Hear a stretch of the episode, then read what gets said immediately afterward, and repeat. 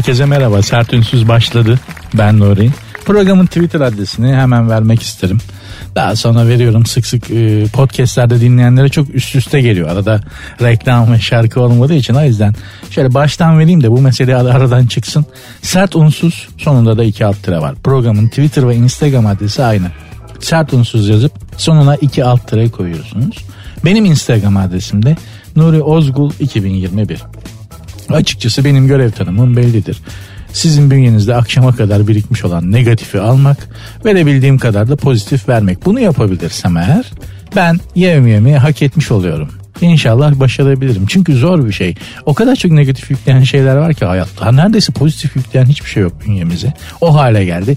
Biraz da bizim bakış açımız bardağın boş tarafına doğru olduğu için insanlara pozitif bir şeyler vermek çok zor. Yani ben size pozitif bir şeyler vermek istiyorum ama ikna etmek bile zor. Hakikaten zor. Bugün bir ilan gördüm. Harbi Açık Hava Tiyatrosu'nda bir hanımefendi, bir kadın stand-up sanatçısı e, bir gösteri yapacakmış. Onun ilanı vardı. E, gösterinin adı Doğru Koca Nasıl Seçilir? Yani ya hanımlar bakın hepiniz kentli, İstanbul'da yaşayanlara. Bu Harbi Açık Hava Tiyatrosu'ndaki gösterinin hedefi olan kadınlara söylüyorum. Ya bakın hepiniz kentli, ofis çalışanı, pek çoğunuz beyaz yakalı kadınlarsınız. Hem evlisiniz, önemli bir kısmınız. Hem iş hayatında başarılısınız. İki tane güç işi bir arada götürebilecek kapasitede çapta ve kalitede kadınlarsınız. Ya hala mı hiçbir şey değişmedi? Ha, hala mı asıl soru bu? Doğru koca nasıl seçilir? Yapmayın Allah aşkına. Binlerce yıl önce mağaradaki hanımlar da mağaradaki anneleriniz de aynı soruyu soruyor. Doğru adamı nasıl seçelim? Şimdi geldiğimiz noktada ya bu binlerce yıllık çizgide kadın sorusu hiç mi değişmedi? Hala bu mu? Doğru koca nasıl seçilir? Yapmayın Allah aşkına ya. Ha tabii bu onun bir mizahı yapılacaktır. Eğlencesi vardır mutlaka ama gene de bu soru hala ortada böyle duruyorsa hanımlar bir kendinizi gözden geçirmekte fayda var. Erkek için olay bellidir. Doğru kadın nedir? Nefes alıp veren kadın. Yani çok özür dilerim ama bu böyledir. Pek azımız için küçük nüans farkları vardır böyle. Abi tatlı dilli olsun işte güzel falan hani falan. Sonuç itibariyle erkek için doğru kadın şudur. Nefes alıp veren kadın. Bu. E kadın için öyle değil ama doğru koca nasıl seçerim? Bir erkeğin hiç doğru kadını nasıl seçerim diye düşündüğünü ne duydum ne gördüm ne de kendim böyle bir şey düşündüm. Ama demek ki bu soru hala kadınlar için ortada durup duruyor. Programın dili biraz maçoya kaçabilir. Biraz erkek dili bir program olabilir zaman zaman. Sonuçta ben bir erkeğim. Hanımlara her zaman söylüyorum. Ben bu tarafı biliyorum. Sizin taraftan hadiseye nasıl bakılıyor? Onu da siz bana yazarsanız programın Twitter ve Instagram adreslerine ben de öğrenmiş olurum. Buradan da paylaşırım. Tekrar söylüyorum. Tekrar veriyorum programın Twitter adresini. Sert unsuz sonunda da iki alt tire var. Instagram adresi de böyle. Benim Instagram adresim de Nuri Ozgul 2021. Devam ediyoruz.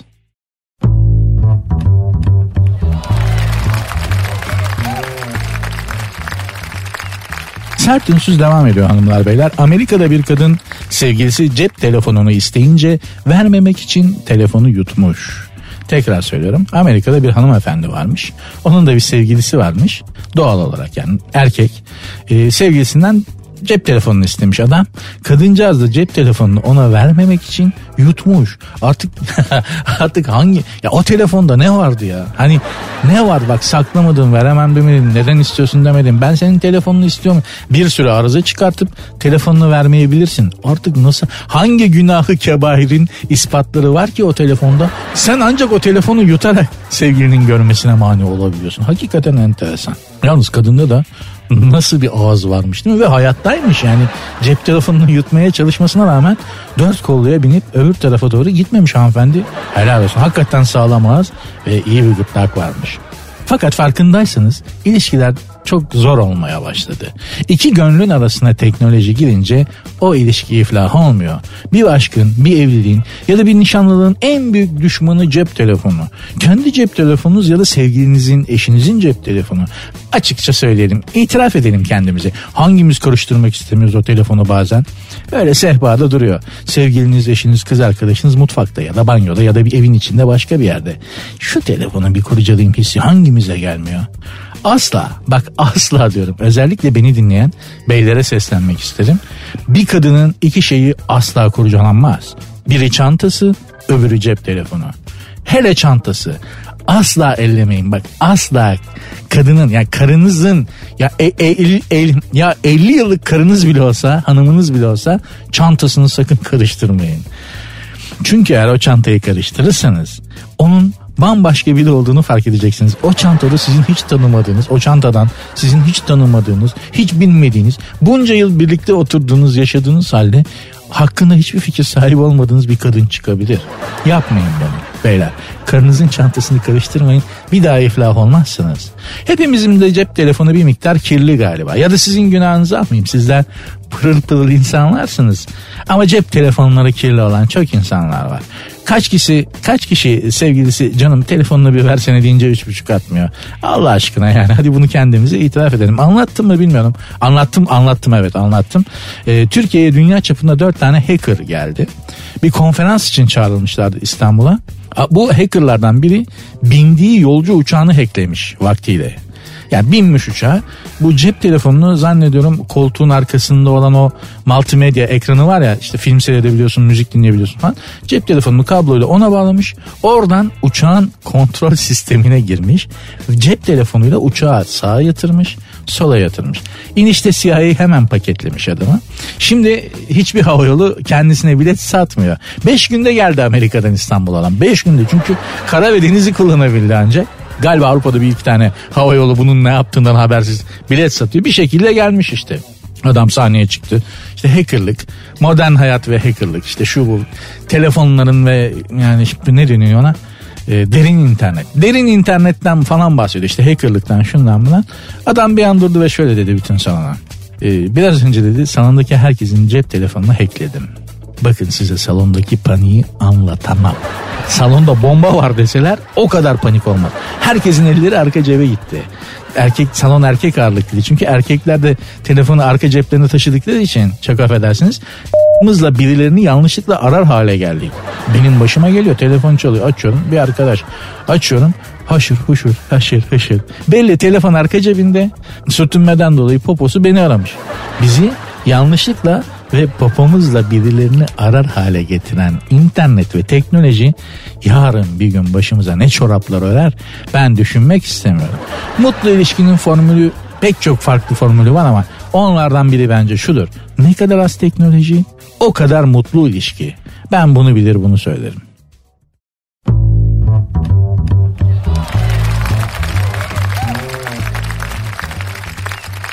Sert ünsüz devam ediyor. Aşı karşıtları ile aşı yapılmasını savunanlar gitgide birbirlerine karşı daha sert davranıyorlar fark etmişsinizdir. Aşılanan insanların aşılanmaya gıcık olmalarının pek çok haklı sebebi var. Pek çok haklı sebebi var. Ama mesela şöyle bir e, bilinçaltı neden de var. Ya biz bu aşıyı olduk. Eğer kazık bir yan etkisi varsa herkes olsun abi. Alemin kerizi ben miyim? Haklılar da. Düşünsene 5 sene sonra mesela kadınların sakalları çıkmaya başlıyor. Karının top sakal bıraktığını düşün. E, öteki kadın aşı olmamış cillop gibi kalmış. Şimdi olur mu? Kısaca batacaksak hep beraber batalım kafasında olanlar da var aşıyı savunanlar içerisinde. Hepsi demiyorum ama böyle insanlar da var. Tabii aşının içeriğini de bilemiyoruz. Mesela ben, benim mesela benim ailemden gelen genetik olarak bir kalp ve tansiyon problemim var. Hani Nazım Hikmet'in bir şiiri vardır. Kalp doktoruna hitaben yazdığı bir şiir. Ee, şimdi şiiri tam olarak getiremedim aklıma ama e, kalp hastası olduğunu öğreniyor. Doktorum diyor ki ya kalbiniz hasta. Ve Nazım Hikmet bunu duyduğu anda bir şiir yazıyor. Şiir de aşağı yukarı şöyle yani. Demek kalbim artık hasta. Demek kalp yerine bir bomba taşıyorum göğsümün sol tarafında. Ben de Nazım Hikmet gibi büyük bir adam değilim. Öyle büyük bir sanatçı, büyük bir edebiyatçı değilim ama aynı dertten muzdaribiz ikimiz de.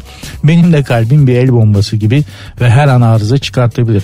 Dolayısıyla korona aşısı olmadan önce kalp doktorumu aradım. Dedim ki doktorcuğum hangi aşıyı olayım? Dedi ki bilmiyorum. Yani dedim ki nasıl bilmezsin hangi aşı kalp için risk taşıyor? Dedi ki bilgi birikimi şu an için yeterli değil. 5 sene sonra olsa sana bir şey söylerdim. Ya çok da uzatma git çaktır bir tane işte ne olacak dedi. Böyle çok bilim adamı tavrıyla ben de gidip yaptım. Ama mesela Covid aşısıyla kalp hastalığının ilişkisi bilinmiyor. Ya da romatizmayla e, Covid aşısı arasında nasıl bir etkileşim var? Henüz hiçbir şey bilmiyoruz. Ben de hakikaten gittim Covid aşılarından birini yaptırdım. Bir sorun da olmadı. En azından yan etkisi ne olacak bilmiyoruz. Bu çip takıyoruz. Şey çip takıyorlar saçmalıklarını kastetmiyorum. Bakın Yozgat'ta bir vatandaş korona Covid aşısı olmak istemediği için kendi kendine bir çözüm üretmiş. Arap sabunu ile yoğurdu karıştırarak yemiş, zehirlenerek hastaneye kaldırılmış. Kafasına göre. E işte o da bir karışım yapmış kafasına göre. Arap sabunu mikrobu kırıyor. Yoğurtta katalizör vazifesi yapıyor. Dışarıdan bakınca aslında mantıklı. Arap sabunu yerine başka şeyler denenebilir ama koskoca bilim adamları denemiş bir şeyler geliştirmiş. Üstelik geri dönüşleri de çok hızlı olduğu için muhtemelen bu adamlar bu işi çözecekler yakında. O yüzden Covid aşısı olmaktan imtina etmemek lazım. Zaten başka şansınız da yok. Yani aşı karşıtlarına söylüyorum. Bu iş şimdi güzellikle hani olalım ben elim falan diye her yerde duyuruluyor. Sanatçılar işte ben de Covid oldum. Dört tane yaptırdım. Her yerimden yaptırdım. Bir sürü böyle şeyler çıkıyor. Yarın bir gün bu işler zorlu olacak. Bak yolda yakalayıp elinizi ayağınızı bağlayıp aşıyı yaptıktan sonra salacaklar falan. O hale gelmeden şu aşıyı yaptıralım da biz de rahat edelim aşı karşıtları da rahat etsin.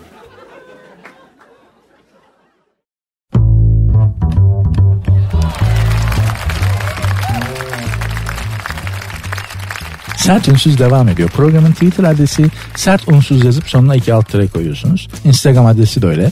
Benim Instagram adresim de Nuri Ozgul 2021. Nijerya polisi silahlı soygun şüphesinden dolayı bir keçiyi gözaltına almış. Bölge huzurunu sağlamak için gönüllü bir ekip kurulmuş efendim Nijerya'da. Bir arabayı çalmak için silahlı soyguna gelen hırsızın kara büyü kullanıp kara büyü kullanıp kendisini hayvana çevirdiğini iddia edip siyah ve beyaz iki tane keçi ele geçirmişler. Polis emniyetinin sözcüsü de demiş ki keçiler evet gözetim altında hırsız olabilirler. Yani hırsızlar kendilerini kara büyü kullanarak keçiye çevirmiş olabilirler. İnsana dönmelerini bekliyoruz nezarette diye. iki tane keçi önlerine de ot koymuşlar yiyorlar. Şimdi Nijerya polisine de kızmamak lazım. Çünkü onların kültüründe büyü çok önemli bir yer tutuyor ve hayatın bir parçası. Bizde yasak orada değil. Mesela Hindist Hindistan'da fil kafalı tanrı var. Shiva var mesela Hindistan'da bir tanrıça. Kadın dört kolu var. Kocası çok şanslı. Ama arızanın en önde gideni bu tanrıçası var. Üç tane gözü var. Bir tanesi alnında. İkisi açık alnındaki kapalı her şeyin farkında kadın. Tek gözü kapalı olmasına rağmen. Tepesi atınca gözü üçüncü gözünü bir açıyor hiçbir canlı sağ kalmıyor ve taş üstünde de taş bırakmıyor. Zannediyorum Hint inanışına göre 160 milyon yılda bir Tanrıça Shiva üçüncü gözünü açıyor ve bütün kainat, bütün yaratılış yeniden başlıyor. Önce yok ediyor sonra yeni bir yaratılış başlıyor. Hint inanışına göre böyle. Şimdi bu bana size Mavra gibi boş iş gibi gelebilir. Ama git Hindistan'a insanlar dört kat oluyor Shiva heykelinin önünde. Yerleri yalıyorlar böyle. İlginçtir. Bakın bunu da söyleyeyim. Bir komple teorisi olarak komple teorisi meraklılarına. Son laboratuvarı var. Malum e, bu tanrı parçacığını yaptık. Biz antimaddeyi bulduk diye ortalığa çıktılar biliyorsunuz. Son laboratuvarının bahçesinde de Tanrıça Shiva'nın heykeli var. Başka hiçbir heykel bir yerde yok sonunda. Sadece Tanrıça Shiva'nın heykeli var. Artık o da ne demek istiyorsa yani nasıl bir mesaj veriyorlar ona da bakmak lazım. Hani dünyayı biz yeniden başlatacağız insanlığı falan mı diye komple teorisi, komple teorisi meraklılarına da böyle bir kılçık atmak isterim. Bunun üzerinde düşünebilirsiniz. Şimdi tabii polisten polise de fark var. Bunu kabul etmek lazım. Mesela al Nijerya polisini getir İstanbul'da görev yaptır. Herkesi ya keçi ya culuk der tutuklarlar. Çünkü hepimiz günde birkaç kez kuralları, günde birkaç kez kuralları çiğniyoruz. Ama yine de Nijerya polisinde bir mantık hatası var. Şimdi kendimizi düşünelim. Kendinizi bir hayvana dönüştürme gücünüz olsa ve affedersiniz seri bir şekilde kaçmak isteseniz kendinizi keçiye mi çevirirsiniz? Ayrıca madem hayvana dönüşebiliyorum aslana kaplana dönüşürüm. Polis benden kaçsın ben onlardan niye kaçıyorum? Hakikaten doğal ortamında bir aslan kükremesini duyup sakin kalabilen delikanlı olabileceğini ben zannetmiyorum. Ben duydum anlatmıştım. Karnaval podcastlerinde var. Sert Ünsüz podcastlerine girerseniz karnavaldan orada dinleyebilirsiniz. Doğal ortamında Afrika'da bir aslan kükremesini duydum ya duydum yani bu aslandır demeye kalmadan otomatik olarak kaçmaya başladım jipe doğru. Önümde Afrikalı rehber koşuyor. O da kaçıyor. Adamı al koy Fenerbahçe'nin sol bekine koridor yapar. Banko oynar. Efsane olur. Öyle adamı solladım ben korkudan. Anlatabiliyor muyum? Dolayısıyla şeyde var. Karnaval podcastlerinde var. Bakın eğlenceli de bir hatıradır. Keyifli anlar geçirebilirsiniz. Sertünsüz devam ediyor.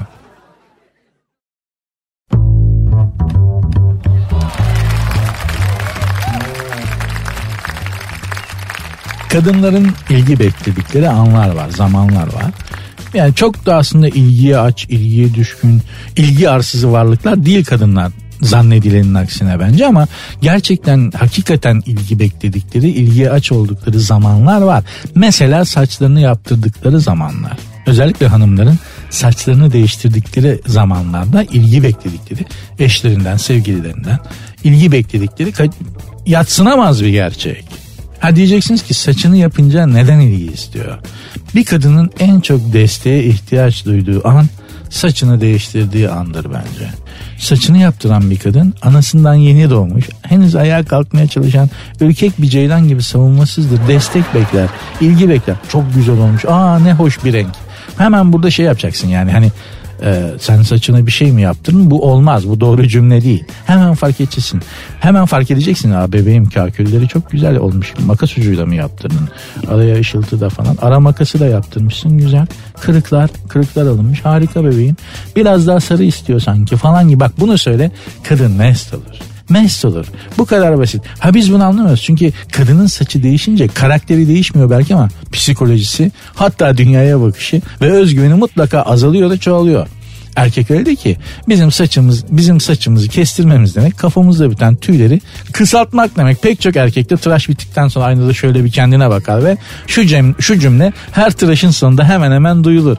Abi insana benzedik be. Bu erkek için tıraş budur ama kadın için saç kesimi bakın tıraş bile denmiyor değil mi? Tıraş erkekler için denir. Çünkü gerçekten tıraş bir şey bizim için ama kadın için psikolojik boyutu var mental boyut. Kadın için psikolojik bir derinliği var o işin. Dolayısıyla dolayısıyla da en çok ilgi bekledikleri anlardan biri saçlarını değiştirdikleri. O belki saç modelini değil ama saç rengini değiştirmiştir. İşte dip boyası gelmiştir, onu yeniletmiştir falan filan. Bu anlarda kadınları çok iyi motive etmek, bu anlarda kadınlara gerçekten ilgi göstermek lazım. O zaman çok mutlu oluyorlar. Saç bahsinde erkek dünyasında ben fenomen olarak e, Sayın Mustafa Sarıgül'ü tanırım. Eski Şişli Belediye Başkanı. Motosiklet kaskı gibi saç vardır kendisinde. Ya bir insan yani milyar tane saç var değil mi bu kafamızda? Bir kıl falsolu olmaz mı ya? Yani o milyar tane saçın hepsi aynı yönde ve aynı istikamette sıfır farklı açıyla taranmış olabilir mi ya? Sayın Sarıgül'ün saçları öyle gerçekten. Bence yani günde bir fön makinesi yakıyordur o. Hani her gün her gün olmasa bile iki günde bir iki günde bir yeni fön makinesi alıyordur. O saçların başka türlü şekle girmesine imkan yok. Dediğim gibi motosiklet kaskı gibi saç ya. Akşam çıkartıyor sanki yatmadan önce koyuyor. Sabah tekrar takıyor kafaya. Yola devam ediyor gibi. Saç bahsinde saç bahsinde idolümsünüz Sayın Mustafa Sarıgül. Sert Unsuz devam ediyor. Programın Twitter adresi sert unsuz yazıp sonuna iki alt tire koyuyorsunuz. Instagram adresi de öyle. Benim Instagram adresim de Nuri Ozgul 2021.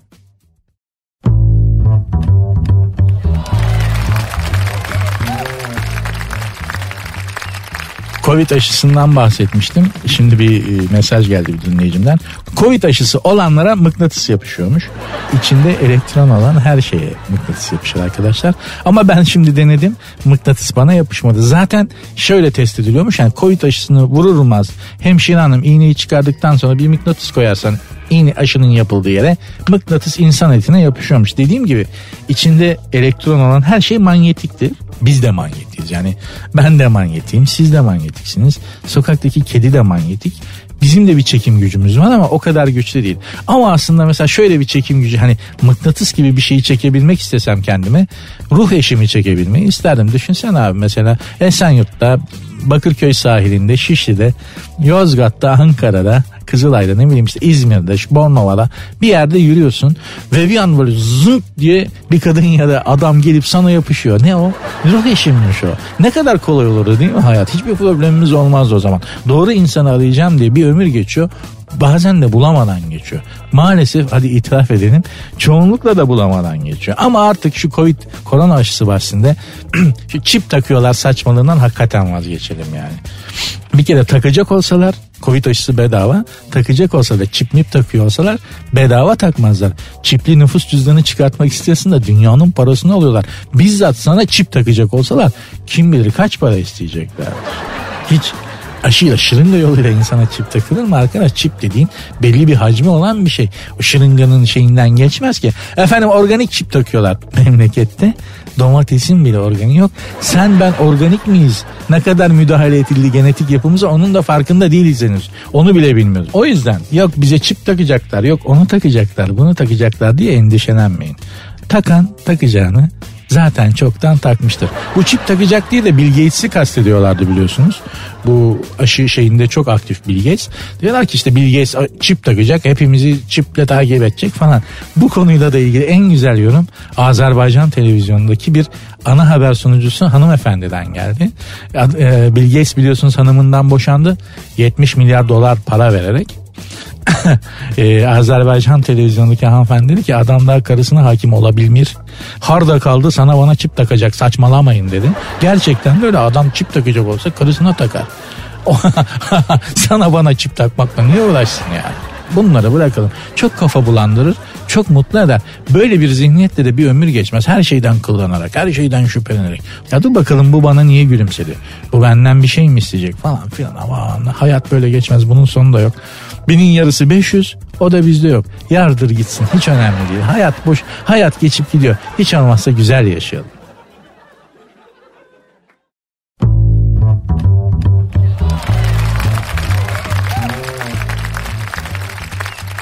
Sert Ünsüz devam ediyor. Size buzdolabı magnetiyle kadın psikolojisi arasındaki bağlantıyı sormak istedim. Böyle bir bağlantı olduğunu fark ettim. Buzdolabı magneti ve kadın psikolojisi bunların ikisinin arasında bir fark var. Ben ailemi reddetmek üzereydim buzdolabı magneti. Allah'tan bir şekilde sıyrıldık o işten. Şimdi ben ben mesleğim gereği dünyanın pek çok yerine gittiğim için oralardan da hediyeler getiriyorum. Çünkü beklenir yani söylenir denen şey mutlaka eline bakarlar bize ne getirir. Bir arkadaşım gittiğinde ben de döndüğünde eline böyle bir bakarım bana ne getirdi acaba sevdiğim şeyleri biliyor diye. Bu olur yani bu normaldir. Ben de gittiğim yerlerden pek çok şehre gittiğim için dünyada işim gereği tekrar söylüyorum. Cebimden para verip gezmek imkansızdı öyle o kadar yeri. İşim gereği işim gereği gittim pek çok yere ve dönüşte de anneme buzdolabı magnetleri getiriyordum. Çünkü böyle bir merakı vardı ve çok sofistike yerlerden buzdolabı magnetleri geliyordu. Ve bir süre sonra bu annemin mahallede büyük hava yapmasına neden oldu. Yani eve gelen misafir kadınlara annem şöyle bir taktik yapıyordu. Hayatım çayı sen koysana falan. Halbuki misafire çay koyulur mu ne kadar iyi. Ama orada strateji belli. Yani hayatım çayı sen koysana şu çayı falan diyor. Kadın mutfağa gidince buzdolabındaki o magnet denizini görüyor kapakta. Yani buzdolabının kapağına bak evden çıkmana gerek yok. Dünya turu yaparsın zaten. Öyle bir buzdolabı kapağı oldu. Ondan sonra bu büyük bir hava vesilesi oldu. Emine Hanım'ın buzdolabının kapağında da ne, ne magnetler var. Aa görsen falan filan. Eve gelen misafir kadın sayısında artış var. Alenen buzdolabının kapağındaki magnetleri görmeye geliyorlardı yani. Daha sonra bu böyle benim için bir problem yaratmıyordu ama ailedeki kadınlara sirayet etti. Yani halalara, teyzelere ve yengelere sirayet etti. Bize niye getirmiyorsun? Bize de getirsene. Tamam olur. O da problem değil. Gittiğim zaman getiriyordum. Fakat sonuçta şöyle bir şey çıktı. Bunlar birbirlerinin buzdolabı magnetlerini kıskanmaya başladılar. ya düşün mesela Benelüks'e gitmişim. Şimdi bir, tanesini Brüksel'den bir tanesini işte Antwerp'ten bir tanesini Brüj'den mesela buzdolabı magneti almışım. Tamam mı? Öbürü onun magnetini kıskanıyor. Onunkisi benimkinden daha güzeldi. Neden bana ondan almadın falan filan derken ben sonra bir gün gerçekten ailedeki hanımları toplayıp anne, teyze, hala, yenge konsorsiyumu kurup ben de hepsine bir manifesto verdim. Dedim ki bundan sonra hiçbirinizde magnet yok. Buzdolabı magneti yok kardeşim. Aslında magnet dediğiniz nedir? Buzdolabı magneti dediğimiz şey aslında evin içerisindeki Instagram'dır. Yani bir şey almaya gidersin buzdolabına. O sırada Pamukkale travertenlerden aldığın bir tane buzdolabı magnetini görürsün. Hayalleri vay be ne güzel günlerde falan dersin. İnsana patinaj yaptıran bir şeydir. Maziyi düşündürten her şey insana patinaj yaptırır. Yaşadım bitti. Geç. Çok da fazla düşünme. Ne kadar çok geriye dönersen o kadar çok karanlığa dönersin aslında. Sürekli hani o çizgi filmlerde olur ya sürekli koşmadan önce patinaj yapar yapar yapar olduğu yerde onlar gibi gerek yok. Boş ver magneti, boş ver cep telefonundaki o fotoğraflardan kurtul. Bırak bitsin gitsin. Yaşadın ve bitti. Sen hala onu yaşamaya gayret ediyorsun. Ve bu gerçekten senin hayatında büyük bir patinaja sebep oluyor. Ben buzdolabındaki magnetlerin hepsini attırdım. Hepsini. Çünkü ben de hatırlıyordum. Vay be şuraya gitmiştik bak ha falan. Zaman kaybı, enerji kaybı. Gerçekten yapman gereken, gerçekten odaklanman gereken şeylere engel oluyor bir süre sonra. Hatıralar iyi güzel ama tadında ve az hatırlandığı sürece.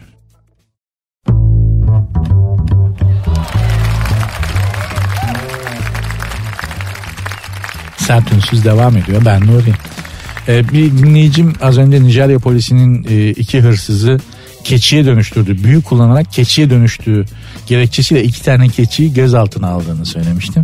İşte birisi de Hindistan'da da ineğe tapıyorlar ama falan gibi bir şey yazmış. Hindistan'da ineğe tapılmıyor. Ya inek kutsal bir hayvan ama bir tanrı değil. Yani inek görünce yere kapanmıyorlar ayaklarına da kapanmıyorlar. Ama bir inek evinize girip yatağınızda yatabilir Hindistan'da yani. Zaten bin tane tanrı var. Bak yakında yakında bir zamanda Hindistan'da motosikletli bir tanrı icat edecekler diye düşünüyorum. Şimdi Hindistan deyince aklınıza ne gelir? Bir düşünelim. İnek değil mi?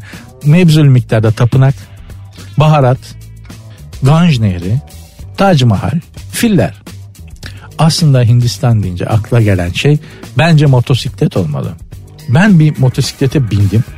Ya ben kullanmadım. İkinci olarak arkaya bindim. Hiç gerek yok yıllarca meditasyon yapmaya falan. Hani işte Nirvana'ya ulaşan meditasyon yapıyorlar, yoga yapıyorlar, aşramlarda eğitimler, işte açlık oruçları, konuşma oruçları falan filan bunların hiçbirine gerek yok. Bombay şehrinde 10 dakika motosiklete bin. O inanılmaz kaotik trafiğin içerisinde 10 dakika trafiğe bin tak Nirvana'dasın. 30 dakikada evliya oluyorsun. Ya bir saat bin zaten suyun üstünde yürümeye falan başlarsın. Böyle bir meditasyon yok. Böyle bir motosiklete binmek yok. Hakikaten hakikaten yani hani yani İstanbul'da motora binmek çok zor diyorlar ya, ya git Hindistan'da bir dene. Hindistan'da bir dene bak ne oluyorsun. Aşama kaydediyorsun ya. Kişisel gelişim gibi bir şey yani hani yıllarını alıyor ya bir halden bir hale geçmek. Hindistan'da hele kullan motosiklet kullan 10 dakikada bambaşka bir insan oluyorsun. Bütün ağırlıklarını atıyorsun. Böyle bir rehabilitasyon, böyle bir meditasyon yok. Hindistan güzel mi? Açıkçası güzel. Pisliğe alışıyorsan, alışabilirsen, kötü kokuya alışabilirsen, yemekler konusunda da miden çok problemli değilse, benim gibi böyle sinanet teki değilsen Hindistan çok güzel. Ben Hindistan'a karşı değilim. Hindistan'da olan bitene de karşı değilim. Bütün tuhaflığına rağmen ama yıllarca meditasyon ama yıllarca meditasyon yapmaya, aşramlara gitmeye, ay işte tütsüler yakmaya, ebelep gübelep yapmaya gerek yok. Hakikaten Hindistan'da herhangi bir şehrin trafiğinde motosiklete binebiliyorsan ve o motosikletten sağ salim inebiliyorsan sen zaten mükemmel insan seviyesine ulaşmışsındır yani. İnek minek geç. Hindistan'da asıl tanrı motosiklet kimse farkında değil.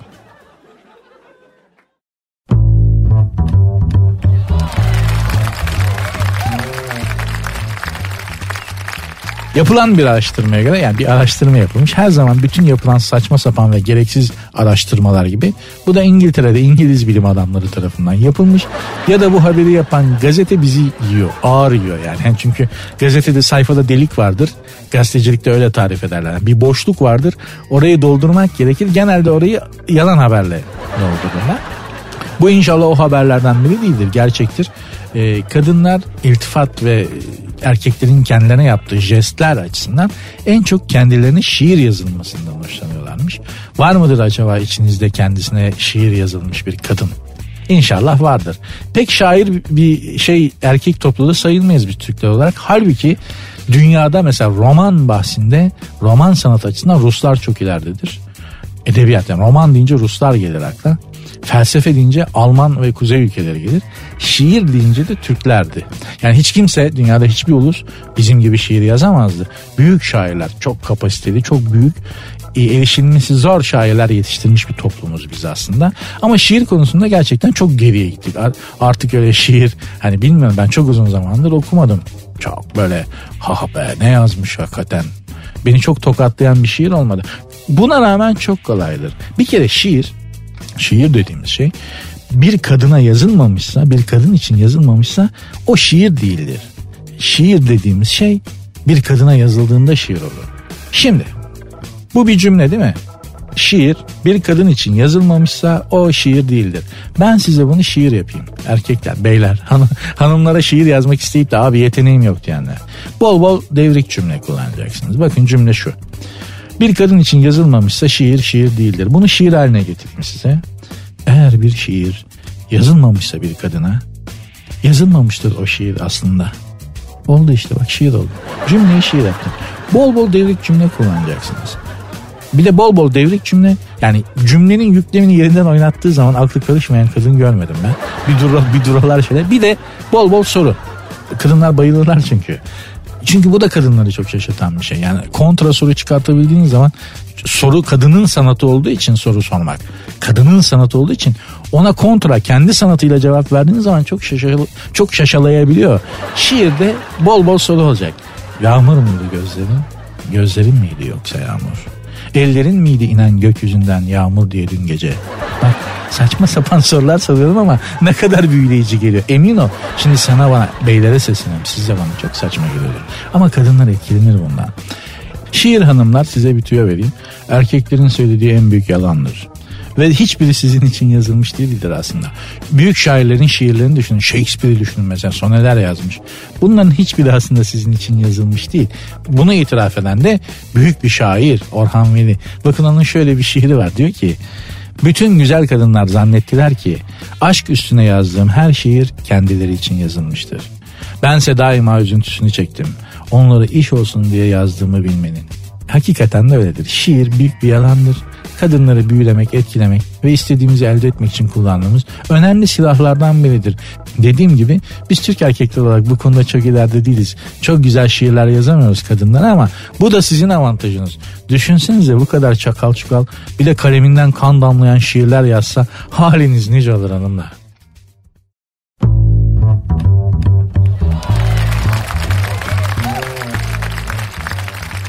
Sert Ünsüz devam ediyor. Aslında programın son anonsu. Bu anonsla beraber programı bağlar başı yapacağım ama ne olur gitmeyin beraber kapatalım. Beraber açtık madem. Arada katılanlar olmuş, arada katılanlar olduysa onlar da lütfen gitmesinler. İşte hep beraber kapatalım evlere dağılırız. Siz çoktan gitmişsinizdir gerçi ama. Son anonsta Oğuz Atay'ın Tutunamayanlar romanından bir cümle var dikkatimi çeken. Onu sizinle paylaşmak istiyorum. Şu İnsanları genel anlamda seviyorum ama kimseye tahammülüm yok.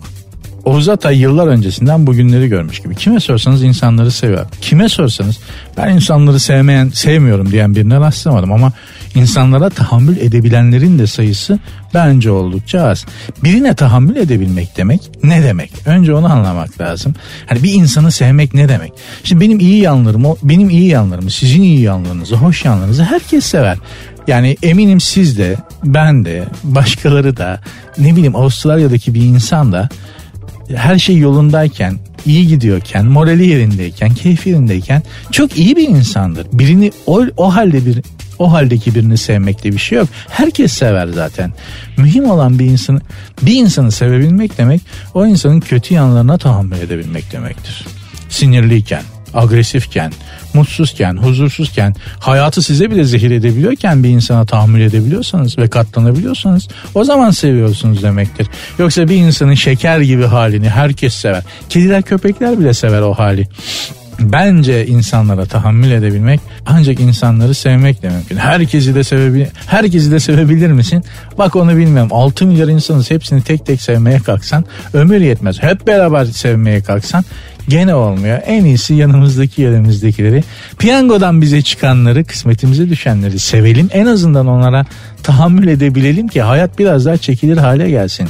Maalesef 6 milyar insanın arasından hiç kimseye dokunmadan geçip gitmek mümkün değil. Keşke mümkün olsa.